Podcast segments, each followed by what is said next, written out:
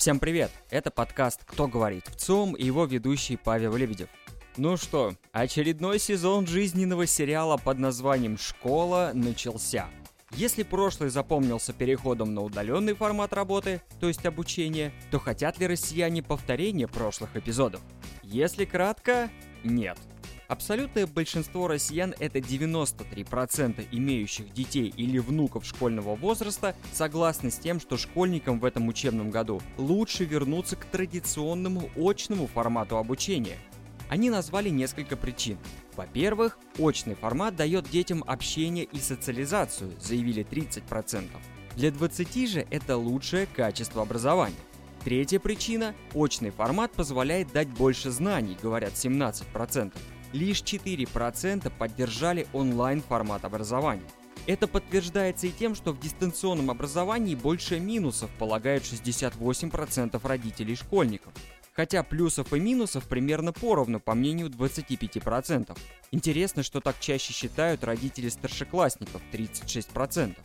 К тому же три четверти родителей школьников отмечают, что переход школы, где учатся их дети, на дистанционный формат негативно сказался на качестве образования. Исследование в ЦОМ показало и отношение к санитарным нормам в школах. 76% родителей школьников полагают, что их вполне могут обеспечить. Тем более большинство россиян, у которых есть дети-школьники, считают, что при соблюдении норм санитарной безопасности нет риска заражения или он незначительный. 7 и 72% соответственно. Месяц как в Белоруссии проходят акции протеста в связи с недавними президентскими выборами. Вот Александр Григорьевич Лукашенко вчера прилетел в Сочи к Владимиру Путину на переговоры. Как тут не поговорить об отношениях между нашими странами? Российский президент им дал позитивную оценку и даже выделил кредит в полтора миллиарда долларов. Российский же народ не остался в стране и высказал свое мнение. Наши сограждане оценивают российские белорусские отношения позитивно или нейтрально. Называют их дружественными 23%, а хорошими добрососедскими 20%. Зато уменьшилась доля тех, кто характеризует отношения между государствами как прохладные – 16%. Это минус 6 процентных пунктов с начала августа. Как и в январе 2019-го, половина россиян считает, что отношения между странами остаются прежними – 49%. А вот тенденцию к ухудшению наблюдает 32% россиян, и это плюс 10 процентных пунктов с января прошлого года. На этом фоне, естественно, встает вопрос о союзном государстве. Для начала скажу, что о его создании знает более половины россиян, это 57%, что на 8 процентных пунктов больше, чем в начале 2019 -го. Однако почти половина россиян считает, что союзное государство, как объединение двух стран, не нужно, а надо просто поддерживать добрососедские отношения с Белоруссией, как с другим государством. Хотя каждый пятый ответил, что необходимо объединение двух государств на равноправной основе. А 17% ответили еще смелее – вхождение Белоруссии в состав России на правах одного или нескольких субъектов Российской Федерации. К экономическим новостям. Текущее экономическое положение в стране считают хорошим 12% россиян.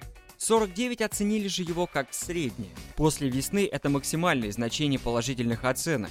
Негативно же охарактеризовал сложившуюся экономическую ситуацию каждый третий, что на 4 процентных пункта меньше, чем в июле. Свое материальное положение россияне сегодня оценивают преимущественно как среднее, это 60%. Каждый четвертый дает негативную оценку, а каждый седьмой – положительную. Ожидания от будущего для себя и своей семьи у россиян стали более стабильными. 41% считают, что будут жить так же, как и сейчас, и это плюс 4 процентных пункта с июля месяца. Улучшение или ухудшение ситуации ожидают практически идентичное количество респондентов. 24% смотрят в будущее позитивно, а 25% дают пессимистический прогноз. В целом же каждый третий россиянин считает, что дела в стране идут в правильном направлении. Отчасти согласны с ними, отчасти нет 37%, а один из четырех опрошенных не согласен с утверждением, что дела в стране идут в правильном направлении. Тема миграционных настроений для СМИ – это очередной способ вспомнить полярные мнения в стиле «пора валить» или «где родился, там и пригодился», что показал опрос в ЦУМ в 2020 году. Абсолютное большинство наших сограждан, это 82%, не выражают желание переехать в другую страну на постоянное место жительства.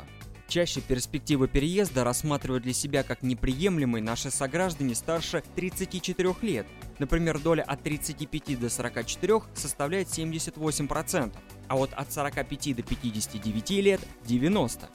Задумываются о смене страны проживания 16% опрошенных, в том числе среди молодежи от 18 до 24 лет 38%. Однако задумываться и сделать совершенно неравнозначные понятия. И серьезность иммиграционных намерений, то есть готовность реализовать планы по переезду в течение ближайших пары лет, подтвердили лишь 11% от числа тех, кто хочет переехать. Тем более, что с 2017 годом эта доля снизилась еще на 6 процентных пунктов. 43% так вообще и не задумывались, чтобы предпринять какие-то попытки. Другой вопрос, по каким причинам они хотят эмигрировать. Первое это более высокий уровень жизни, а также зарплаты пенсий, говорят 50%. Вторая, 22%, это неудовлетворенность современной политикой российских властей. А третья, по мнению 17%, это соблюдение прав человека и в целом законодательства. Другое дело, что каждый второй россиянин считает, что иммиграция – это нечестный и непатриотичный поступок, в данном вопросе наблюдаются различия между поколениями. Респонденты старше 35 лет чаще не одобряют иммиграцию. Например, доля респондентов от 35 до 44 лет составляет 50%, а те, кто старше 60 лет, так вообще 69%. В то время как представители молодежи чаще считают, что неважно, где человек живет, главное, чтобы было комфортно – Количество респондентов от 18 до 24 лет составило 71%, а от 25 до 34 лет – 64%. Благодарю за прослушивание. Каждый раз напоминаю, что все выпуски наших подкастов вы можете послушать на самых крупных сервисах Apple, Google и Яндекс.Музыка. Обязательно комментируйте, рекомендуйте друзьям, ведь где вы еще можете послушать о социологических исследованиях? А полные данные можете прочитать на сайте вцом.ру и подписывайтесь на нас в соцсетях. Это был подкаст «Кто говорит в ЦИОМ» и его ведущий Павел Лебедев. Услышимся через неделю. Пока!